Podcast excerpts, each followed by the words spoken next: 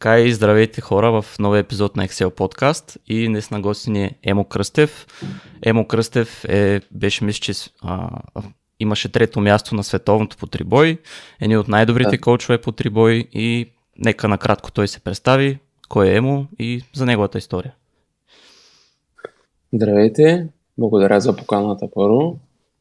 Казвам се Емил Кръстев и за момент се занимавам с силов трибой, като това е от почти 5 години.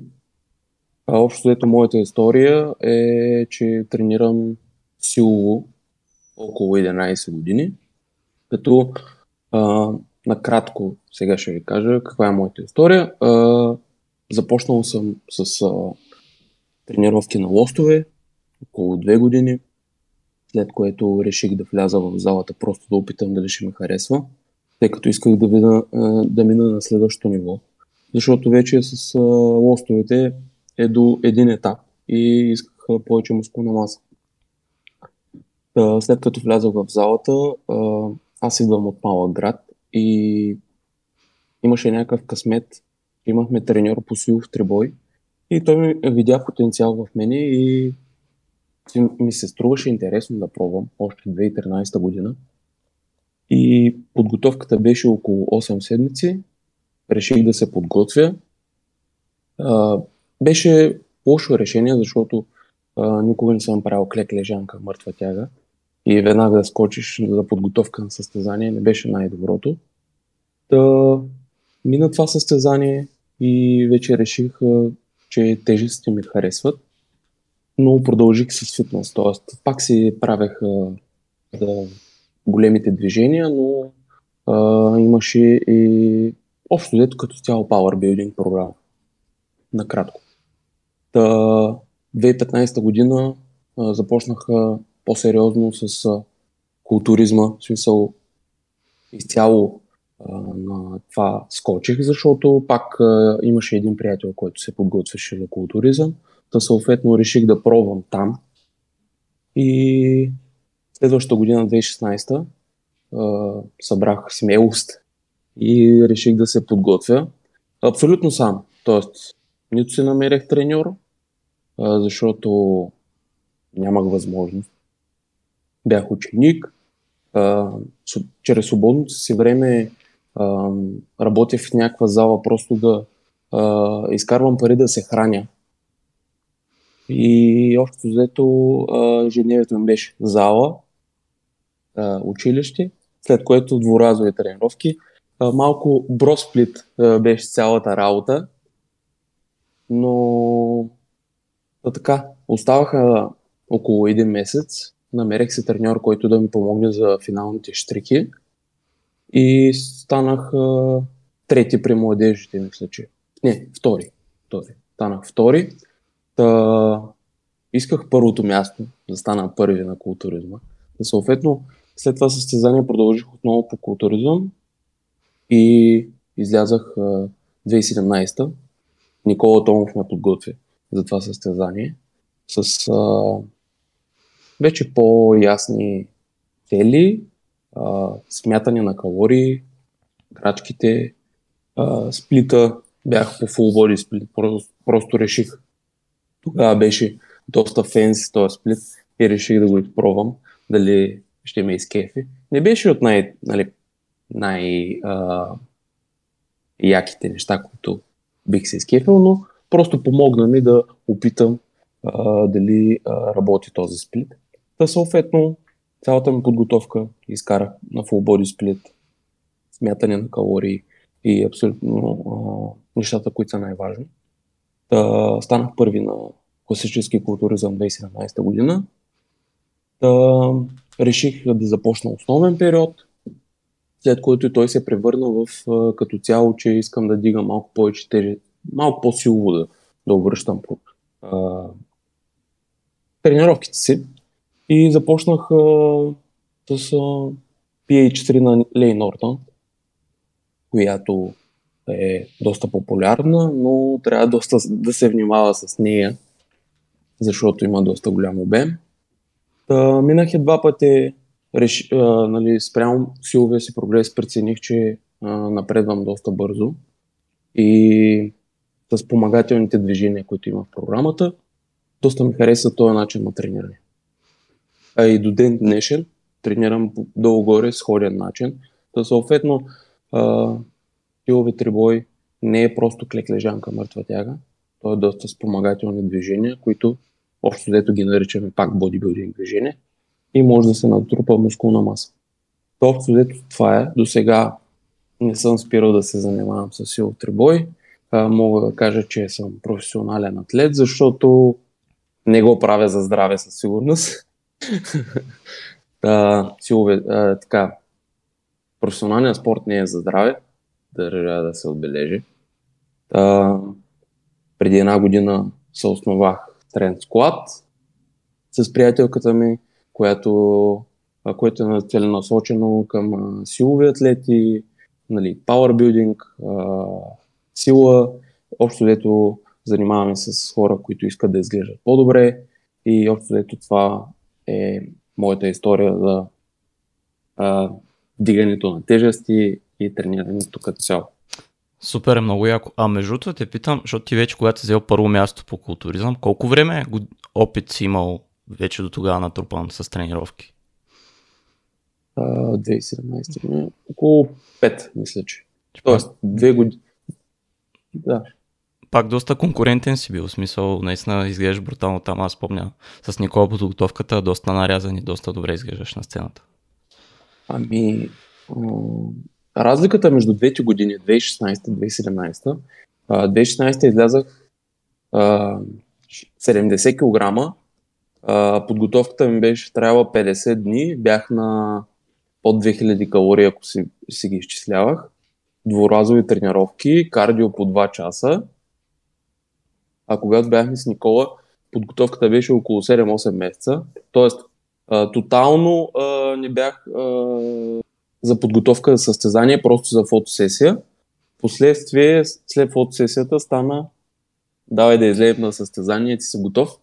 И просто още 1-2 месеца натиснах, за да изляза на състезание, така или иначе те станаха 8 месеца подготовка и реших нещата да се навържат, защото имах и желание да се пусна и на състезание по културизъм.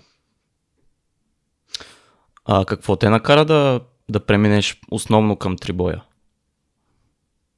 Ами, както казах, още от 2013 имам някакво състезание, имал съм до някъде опит и знам какво е тръпката. Така че всеки човек се намира някъде, което нещо го придържа към процеса, така да кажем. Примерно, мен за да продължавам да тренирам и да се развивам по някаква причина, точно силовият трибой в момента ме кара. Тоест, когато си off-season, след състезание, решаваш, че всичко си спечелил и може би да ми спадна в някаква депресия, която какво ще правя сега, нямам никакви цели и съответно може би силовият трибой ми е помогнал в това да не пропускам тренировка и съответно да не се стига до такива неща, които да спирам да тренирам и общо взето да съм съвсем друг човек сега, примерно. А ти мислиш, между другото, давай. Ако искаш. Аз щях вече да премина към темата всъщност какво е силов трибой, защото няколко пъти споменахме, нали, за силовия трибой и силов трибой. Какво всъщност представлява, каква е подготовката. Ти също спомена, че отново има off-season и примерно, нали, период към самото състезание, като цяло да обясниш на хората какво представлява силовия трибой, каква е основната му цел и така. Добре. Ами, като начало, силовия трибой е от 3 движения. Клек, лежанка, мъртва тяга. На всяко едно движение имаме по 3 опита, т.е. общо имате 9 опита. Избира се най-голямото число като успешен опит от даденото движение и сбора, който има най-много вдигнати килограми, той става пръв. Съответно има категории 66, 74, 8, 3, 9, 3. И всеки се е избрал дадена категория за него, която се състезава с другите атлети. Има и възрастово ограничение, нали, младежи, мъже, open и така. Общо взето силовият трибой, каква е подготовката, и след което, нали, ще обясня според мен каква е разликата в off-season и в подготовка. Силовият трибой, общо взето за мен е, така да кажем, 80% от тренировката ти идва от базови движения. Клек лежанка, примерно, в една тренировка, или тяга лежанка в друга тренировка. Може и третите движения, ако си малко по-напреднал, да ги включиш в една тренировка, което не го препоръчвам за масата, която примерно ще го гледа това клипче. Та съответно 80% от тренировката идва от тези движения, съответно после преминаваш към някакви аксесорите, които биха ти помогнали ти да станеш як на тези две движения, защото все пак целта е да ставаш по-як с тези движения. Примерно имаш слаби бедра, съответно ще вкараш някои аксесори за крака, примерно беге клек, някакъв друг спомагателен клек. И т.е.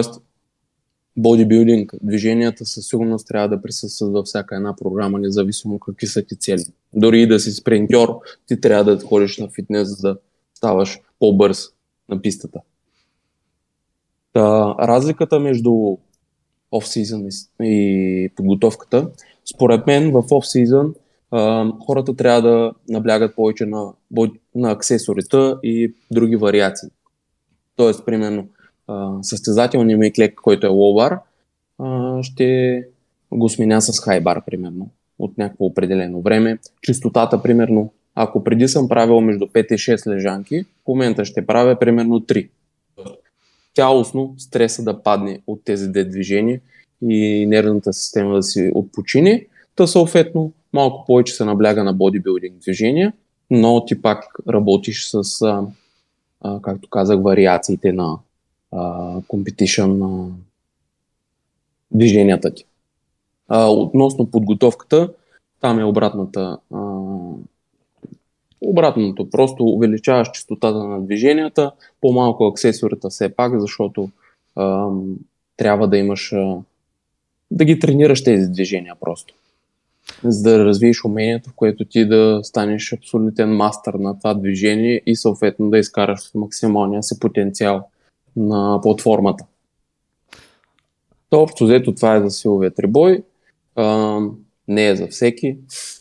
Както и то, и културизма не е за всеки, така че да.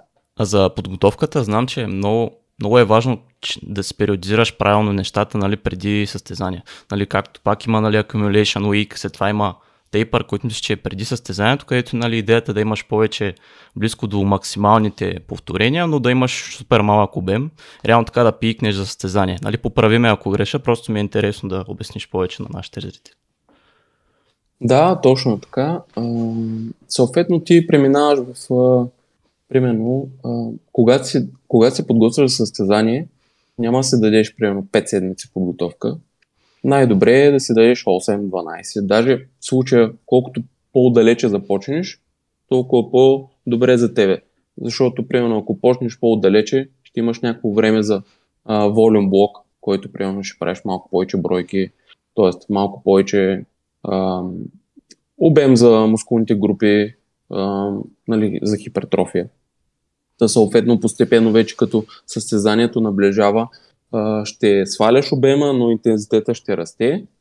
Та съответно точно това, както ти каза, има интензити блок, след интензити блока то вече е към края, следва тейпър, който тотално пада целия обем на повечето движения, общо взето стават по две-три бройки, примерно, максимално, нали?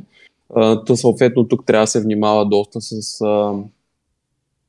екзекуцията на дадената серия, защото може да се изпържиш и примерно да се затиснеш, което влияе психически на дадения човек. Трябва доста добре да са преценени нещата и съответно, както каза, нисък интензитет, висок интензитет, нисък обем.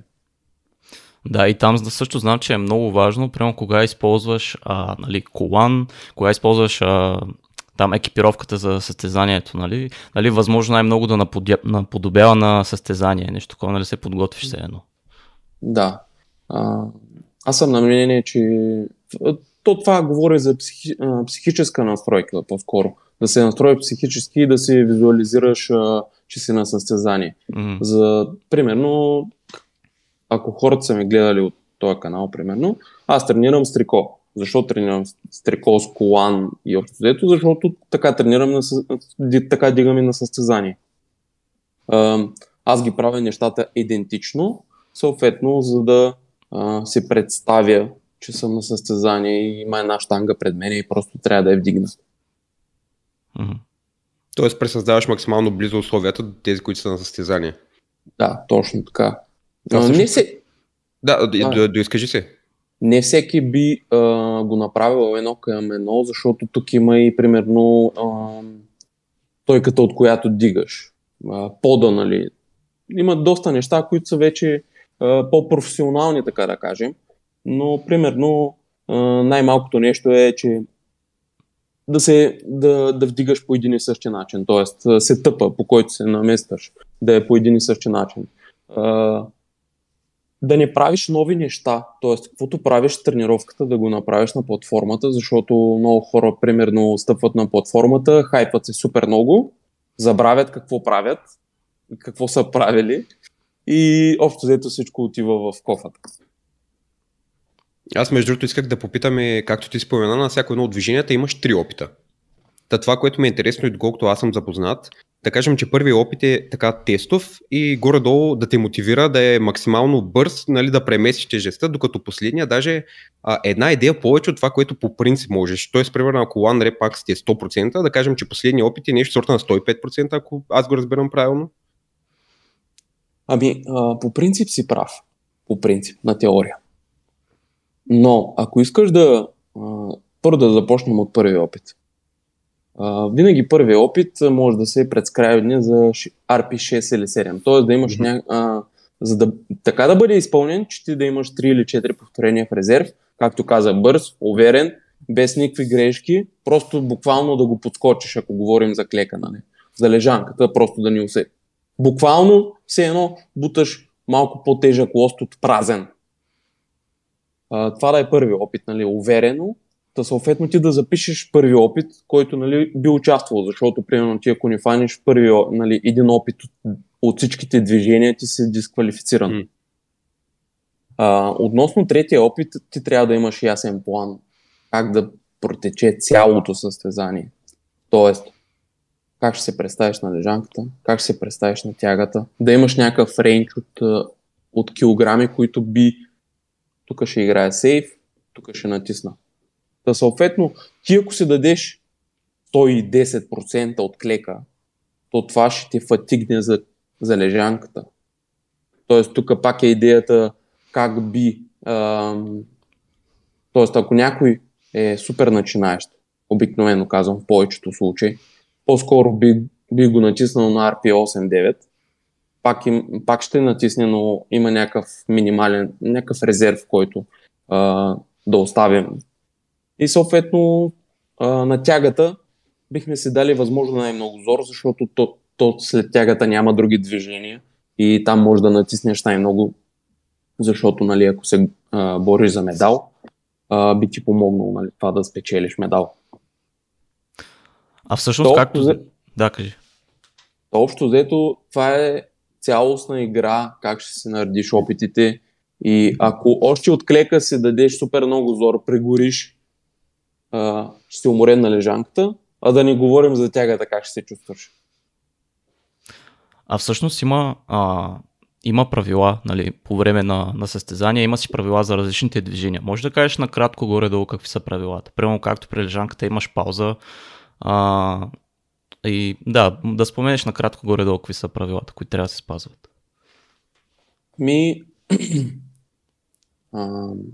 Относно за клека, правилата са такива. Още като лоста се взема от стойката, трябва погледът ти да е леко напреде, колената да не са меки, т.е. да не са пресвити, трябва да са изпънати и за да бъде клека валиден, при изпълнението на клека трябва да имате в тазобедрената става и в коляната става 90 градуса, т.е. таза трябва да се намира в една равнина с коляното или по-надолу, т.е. клека, ако е по-висок, примерно така да кажем, т.е. невалиден и съответно опита няма да бъде зачетен. Има две команди, склад и рак. Съответно, когато чуете склад, клякате надолу и вече след като се изправите, съдията ви връща отново, нали, да върнете стойката. Това е общо взето. При лежанката малко по-сложно, защото там имаме три команди. Съответно, там като ви изкарат лостън, може и вие да си го изкарате, може и някой човек да ви го изкара. Съответно, вече като изкарате лоста, сваляте се таза на пейката, т.е. таза не трябва да се отлепя от пейката. Да.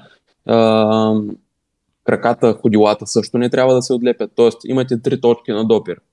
Ходила, таз и гръб. След като лоста е изкаран, чакате от съдията старт. След като чуете старт, пускате надолу, паузирате, чакате команда прес от съдията, вие избутвате рак и съответно пак връщате лоста. Това са трите команди, които трябва да се внимава в тях, защото лежанката е малко по-специфична и може лесно да се обърка, така да кажем. Относно тягата, имате само една команда, която е даун, съответно. Тук дърпате лоста, заключвате, раменете трябва да минат назад, да не са напред. И чувате команда down на сърката и съответно вие сваляте лоста на земята. Аз исках и само да попитам за по-предния въпрос, понеже ще кажа, че когато правим, да кажем, клеки, ако там понатисне малко повече, може да сме това да се пренасочи към другите движения, т.е. да има такава натрупа на умора. И ми беше интересно какъв е времевия период между всеки един от лифтовете, който имате прямо да си почините или да не знам дали даже тогава се хапва нещо и така нататък. Зависи от състезанието. Но примерно тези състезания, които имате доста време между всеки един лифт, те са по-скоро начинаещи и пускат се хора, които за кеф, буквално. Средното време, което е на тези състезания е час, час и половина. Съответно, аз не харесвам тези състезания по принцип, защото то състезанието ти става 6 часа. Ти се настроиш да дигаш и после пак трябва да се настроиш да дигаш. Реално как се прави?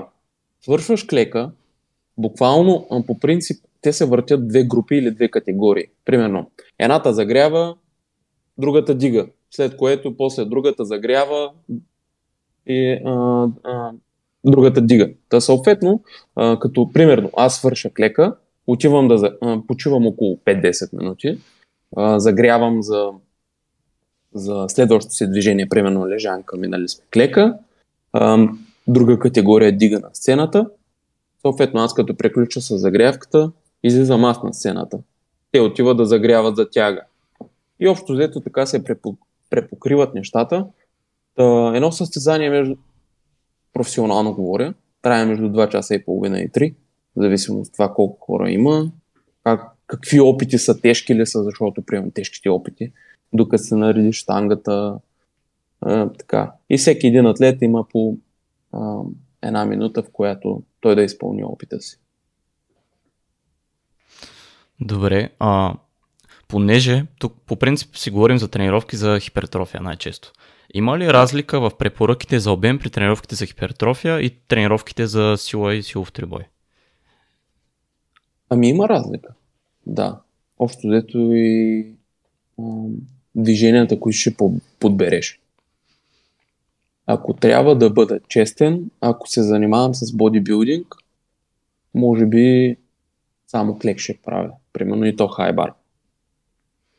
По-скоро бих избрал по-сейф движения, които да мога да натисна повече на тях. Относно, примерно, тренировки за хипертрофия, вместо клек, примерно, бих избрал пендулум склад или хак склад. Движения, които да ме накарат да се натисна до отказ, но да не се чупя. Тоест, да не се... Защото, примерно, ако трябва да го сравня с клек и трябва да правя клек до отказ, малко по-опасно движение, това да се контузим. Също е за лежанката. Бих избрал чест преса. Има сумата движения, които могат да се променят. Та няма задължителни движения. Това е общо взето. В смисъл, тотално бих направил цялата ротация да стимулираме повече хипертрофия. Примерно, вместо тяга ще правя RDL, румънска тяга. Между този отговор на мен лично, извиня, че те прекъсвам, много ми харесва, защото даже изчаках да задам въпроса, ако наистина целта ти беше максимална хипертрофия, щеше ли да правиш клек-лек и тяга? И ти всъщност отговори и като цяло много ми харесва отговорът ти, защото повече хора, или поне има хора в нашата фитнес индустрия, които казват, че това е едва ли не единствения начин, тези упражнения са задължителни, което аз лично не съм съгласен. Ами, да речем, че това не, дарено движение е задължително. Ако дареният човек не може да го прави, не му е комфортно, защо го прави? Ще изгубиш този за клиент, примерно, така да кажем. Защото клиента иска да се чувства яко. То тук си, нещата са 50 на 50 да се чувства яко, защото всеки е дошъл при тебе да си наруши комфортната зона. Но така да кажем, че ти виждаш, че клиента се мъчи с да изпълнява клек. Еми, дай, беги клек, напади. Лек преса, най-простото нещо, което е за изпълнение. Същите неща, дори ще се натвари много повече бедрата, от това да се мъчи той да клекне до паралел и дали може да се контузи, после ти ще си виновен. Та, общо взето, пак казвам, няма задължителни движения. И спрямо целите. Тоест, искаш да си културист и искаш максимално да се пазиш, да избереш по-сейф движението, което можеш да натиснеш. Дори да правиш смит машина. В смисъл, смит машината е чудесен уред за тялото тяло. Със сигурност да, и ние тук сме сигурни, че придържането към плана е най-важното нещо. Ако един човек не може да се придържа към своя тренировъчен сплит или диета, то значи не е за него това нещо. Да. Добре, всъщност, как да разберем дали сме построени за трибой? Защото, както знаем, има много голямо значение дали са ти къси ръцете или са ти по-дълги. Защото ако са ти по-къси ръцете, ще имаш по-малко хват на движение на лежанката, примерно, ще можеш да буташ повече. Някакви други такива неща. Как да разберем всъщност дали сме построени за трибой? Ами, то същия въпрос идва и за дали си построен за бодибилдинг. Как ще разбереш? Просто трябва да си дадеш някакво време, в което ти би инвестирал, за да разбереш дали това нещо е твое. То най-важното е дали ти харесва. Какво ти пука, ако примерно клека ти се разминава с 50 кг над мъртвата тяга, примерно. Ако имаш дълги ръце, то ти ще си тягаджия, защото тягата ще си я заключиш примерно близо до коленете. Дали сумо, дали конвенс. Клека ти, примерно, тъй като клека ти, примерно, като имаш дълги крака, съответно ще е малко ще страда спрямо тягата ти. Но какво, имаш яка тяга.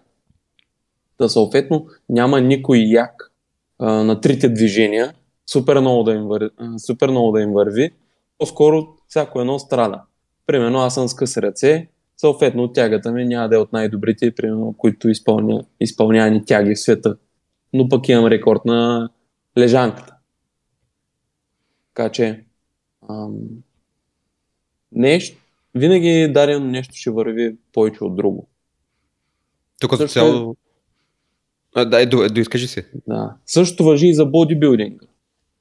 Както казах, ако това нещо ти харесва, ти със сигурност ще натрупваш мускулна маса, ще се развиваш това нещо и няма изобщо да ти пука дали си направен за това. Аз това, което исках да кажа, че всъщност горе-долу няма как да си най-добри на трите движения. Както ти каза, едното ще ти изостане спрямо другото, което си най-добър на него. В твоя случай, примерно да кажем лежанка. И точно това ще е движението, което ще избута твоя скор повече от другия човек, който, примерно да кажем, има по-добър клек или примерно по-добра тяга и така нататък. Да. Добре, ти понеже по-рано спомена powerbuilding, че си тренирал така. Всъщност, има ли такова нещо като powerbuilding, нали? Хем да сме силни, ма хем да покачваме мускулна маса, защото, примерно, мен много ме кефи този стил на трениране, нали, да си имам първо основните движения и след това да си имам предимно аксесорите. И виждаме сега и примерно и Jeff Nippard вече май трета програма ще изкара за powerbuilding и става доста нашумяло напоследък. Какво мислиш ти? Ами, това е по-скоро както бях започнал началото на епизода.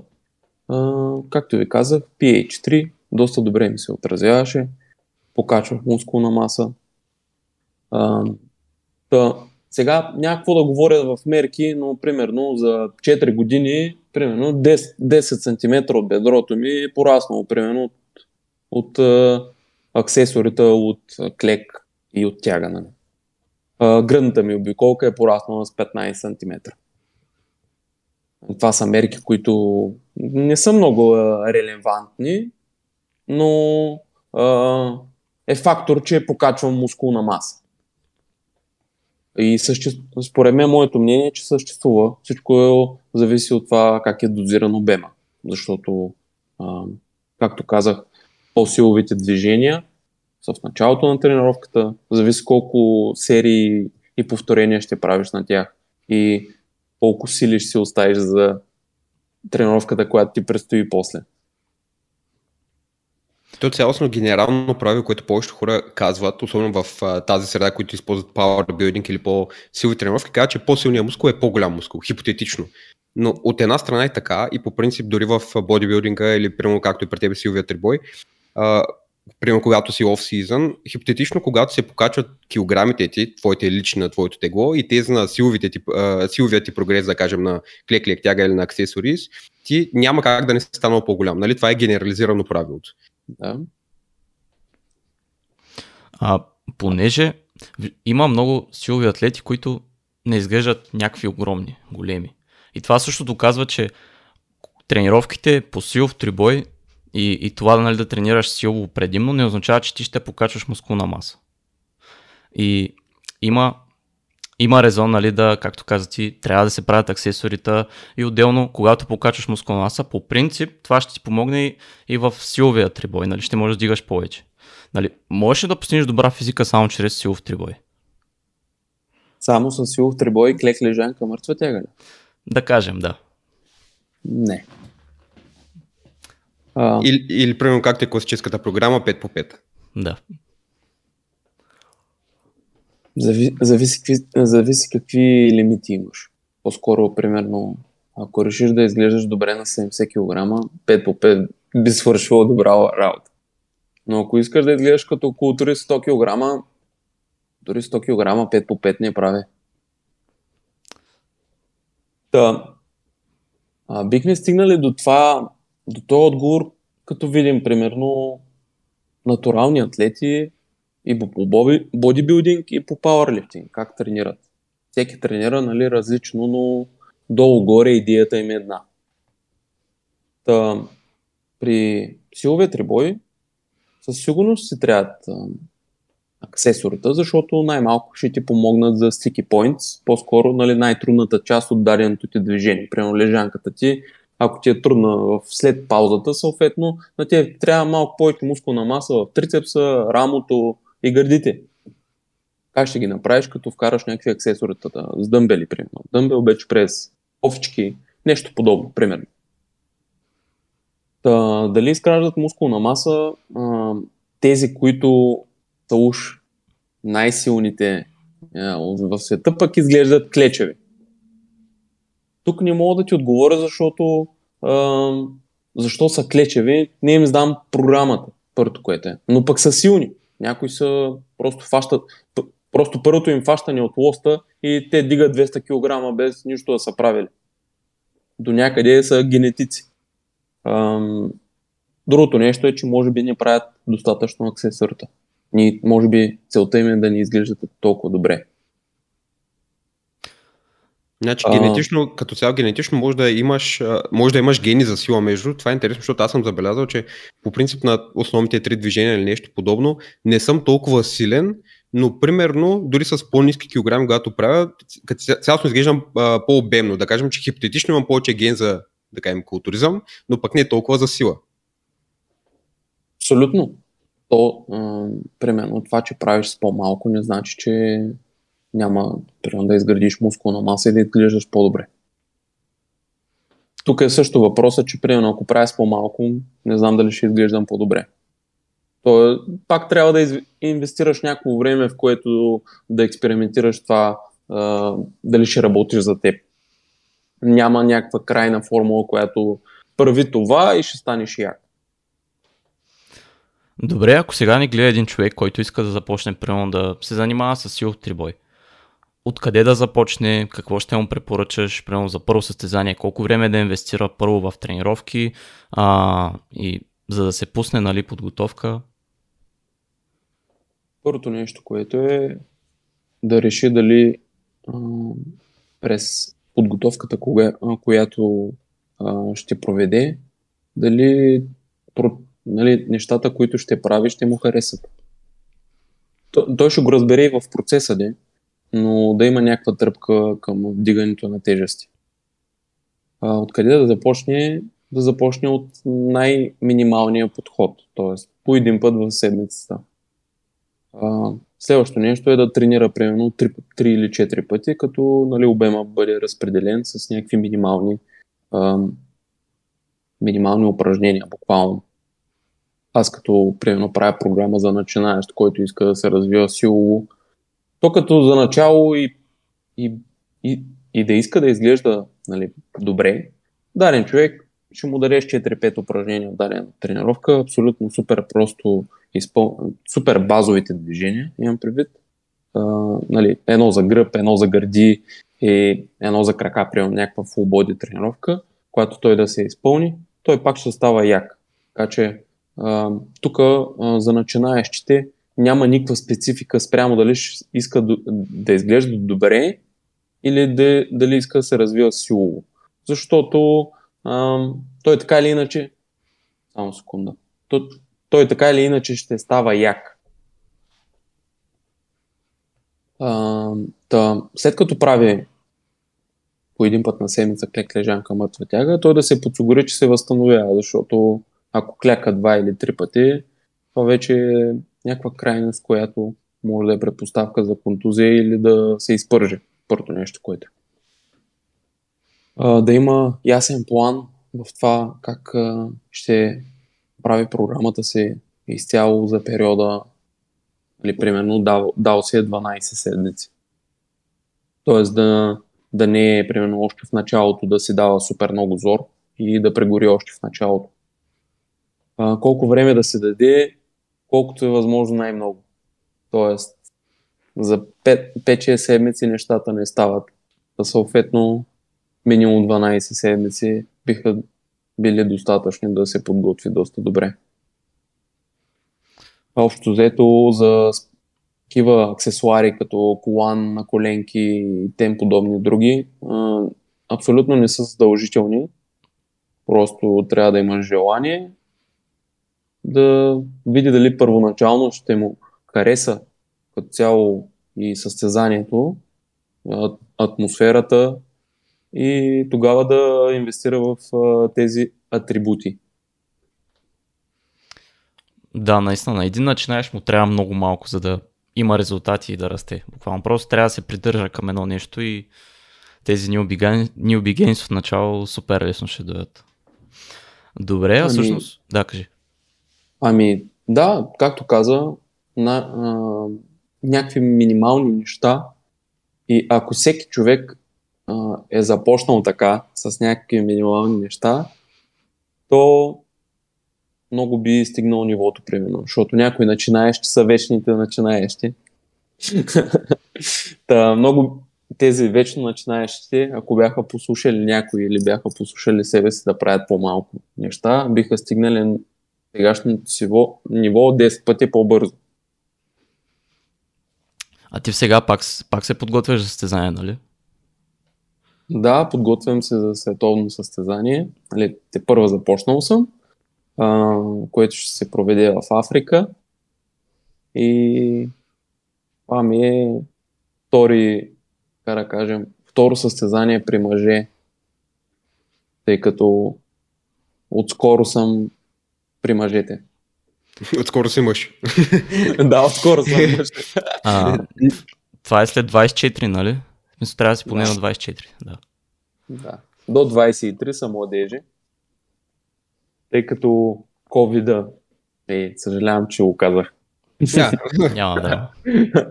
Тъй като тогава започна грипа 2020. И това ми беше последната година, в която може би да стана световен шампион. Не знам, в смисъл. Толкова много се подготвях 8 месеца, че после казаха, отменя ми го. Това беше много кофтино. Това като цяло отвратително, нали, когато ти си инвестирал толкова много време и нали, това е нещо, което те пали и си имал цел, бил си целенасочен. Нали, каквото да си говорим, твоя ден е ориентиран около това нещо. Ти да станеш световен шампион. Това ти е бил целта и да ти го отнемат по такъв начин. Аз следих доста от бодибилдърите. Примерно, виждал съм, че и ти следиш примерно AJ Морс и така нататък. Хората, които се подготвяха и те по същия начин като теб, нали, запален по това нещо. И просто за... ти се готвиш за състезание, ти си готов, обаче не си сигурен дали ще го отменят или няма го отменят и ти си такъв, ми, добре, трябва да правя каквото трябва да правя и два ден през състезанието ти го отменят или нещо, кой ти си такъв. Да, това е много кофти. Като го отмениха, бях направил някакво контролно, което така и така всичко, нали, свършило.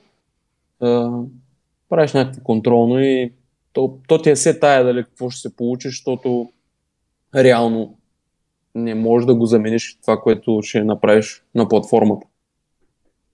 Общо взето това е много кофти. Не го пожелавам на никой. И така. Все по-добре стават нещата.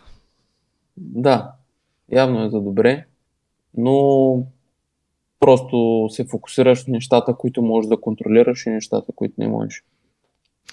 А като дата, кога е световното? Колко време имаш в момента? В момента имам 10 седмици, като съм започнал преди 3, то в момента е почти четвърта, но така да кажем 13 седмици. На датата 6 юни, между 6 и 12 юни, те се провеждат няколко дни, защото то е такова състезание, че има мастърс, има такива юниорс, субджуниори и Open. Доста хора от цял свят. Да видим какво ще стане. Мен е Расъл Орхий, между другото, много ме кефи. И той на овърол ти е голяма конкуренция. Да. Расъл Орхий е в друга категория. Да, той е до 8.3, аз съм 9.3. Той е по-лекичък, да. Ама изглежда на твоите килограми. Направо е брутален. Расъл Орхий, това е нещо, което го прави той, никой не може да го направи. Тук, както си говорим за бодибилдинг тренировки и за трибой, ако сте видяли неговите клипове и влогове, той прави бодибилдинг неща. Тоест, свършва се клека и започва да прави някаква културистична тренировка от 6, 7, 8 движения. Това някой човек, ако го направи дори и аз, после няма мога клякам сигурно 6 дена. Това, което си го прави той, само той може да се го прави. Да. Малко божинката тук. Да. И той седи до 90 кг в офсизън. Той дори си го каза при няколко клипа. Съответно, според мен това е доста 7 кг, 8 да свалиш за категорията си, примерно 8-3. Перформанса доста в залата ти пада, но щом за него работи това нещо и, нали, де-факто прогресира и става по-як. А той сега май ще се пуска даже на бодибилдърско състезание, или? Да. Голямо. Аз между другото исках само да те питам, когато става въпрос за такива състезания, в момента ти в България си един от най-добрите и хората те знаят, името ти е познато, особено в тази сфера, в трибоя. Усещаш ли напрежение? Все едно, че трябва да се справиш добре или все едно, че всеки от теб очаква ти все едно да вземеш златото, задължително усещаш такова напрежение? Не. Аз се го правя за себе си. Общо взето, дори не ме интересува какво говорят хората. Защото чувам коментари, той е зоби, той не зоби, натурален ли, то в тая федерация, тя по принцип е интернационална, най-популярната IPF. Най-популярната и най-популярните хора се състезават. То там може да изложиш, може да минеш допинг, нали? А пък никой не е минал от коментиращите.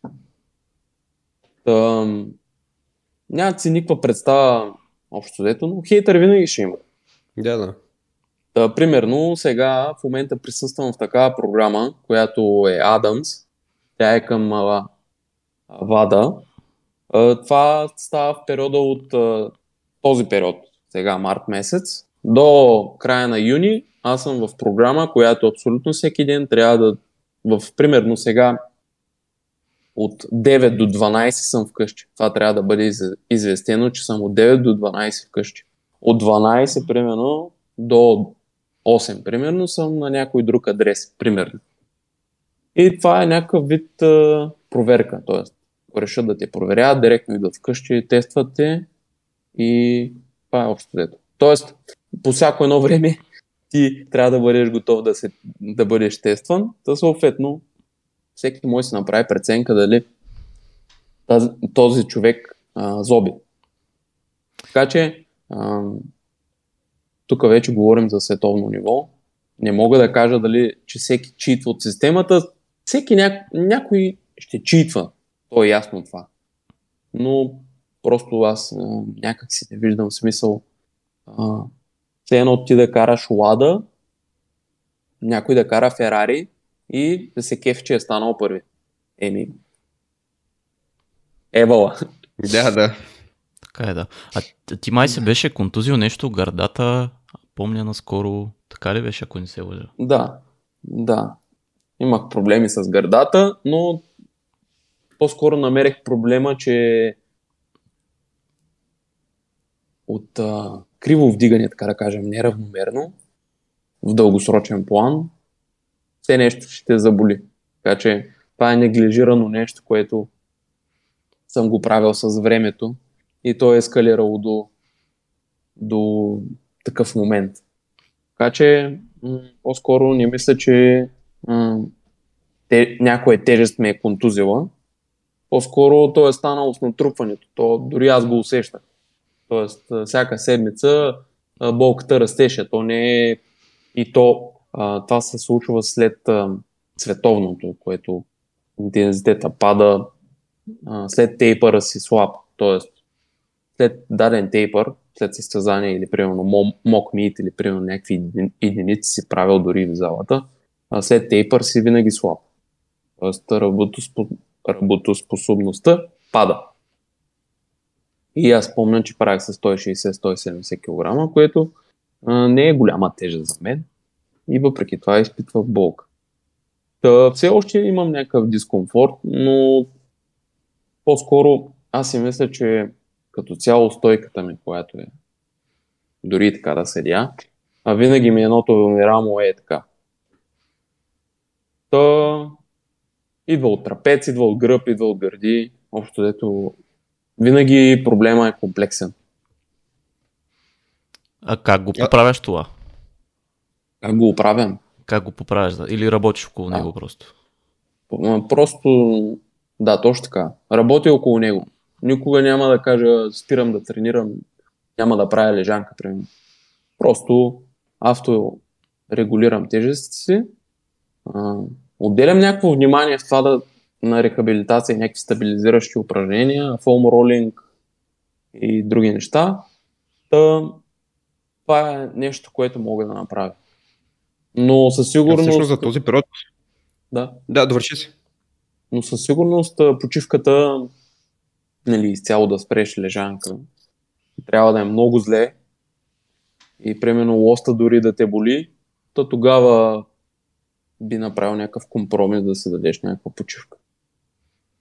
Аз как само да попитам, защото засегнахме темата за контузиите. От този период от 2013, както каза, че започна да тренираш до сега, има ли си някакви по-сериозни контузии? Защото по принцип, нали, този спорт, който правиш, хипотетично на хартия, имаш за единица инвестирано време, да кажем, е по-натоварващ, колкото бодибилдинга, или също да кажем, че е с бойните спортове. Ами, имал съм сериозна травма и тя не е от...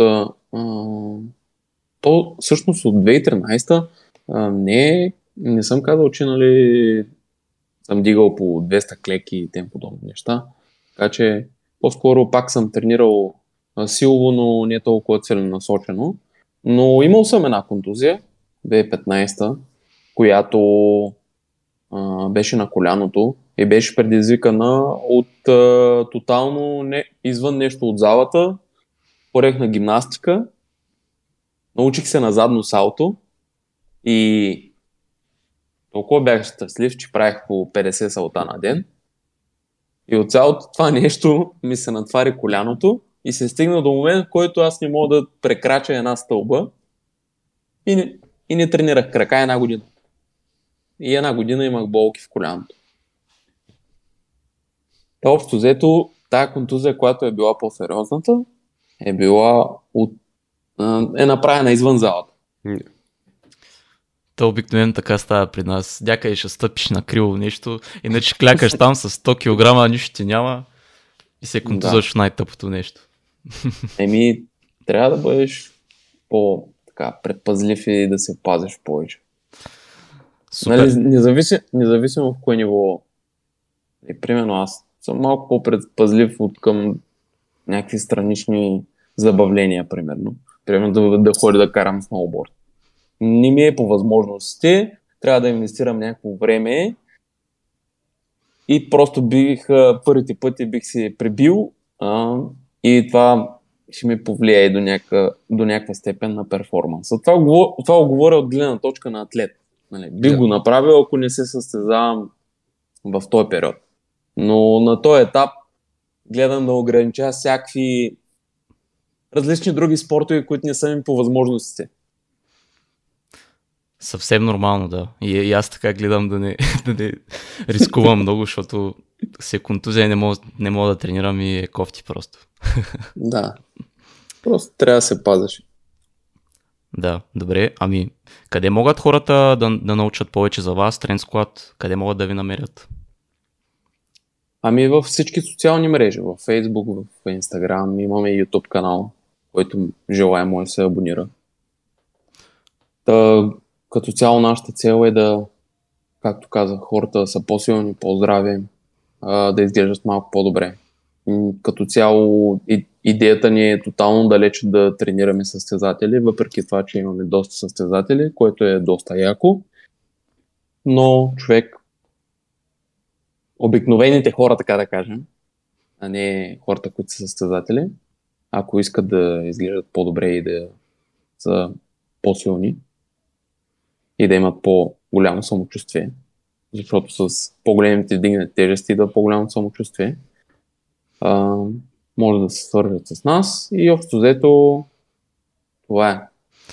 Супер, добре. Ами ще оставим всички линкове в описанието. Пожелавам на Емо успешна подготовка и да вземе пак някой друг медал на световното. Все така да ни представя на международно ниво и само успехи, Емо. Благодарим ти за участието.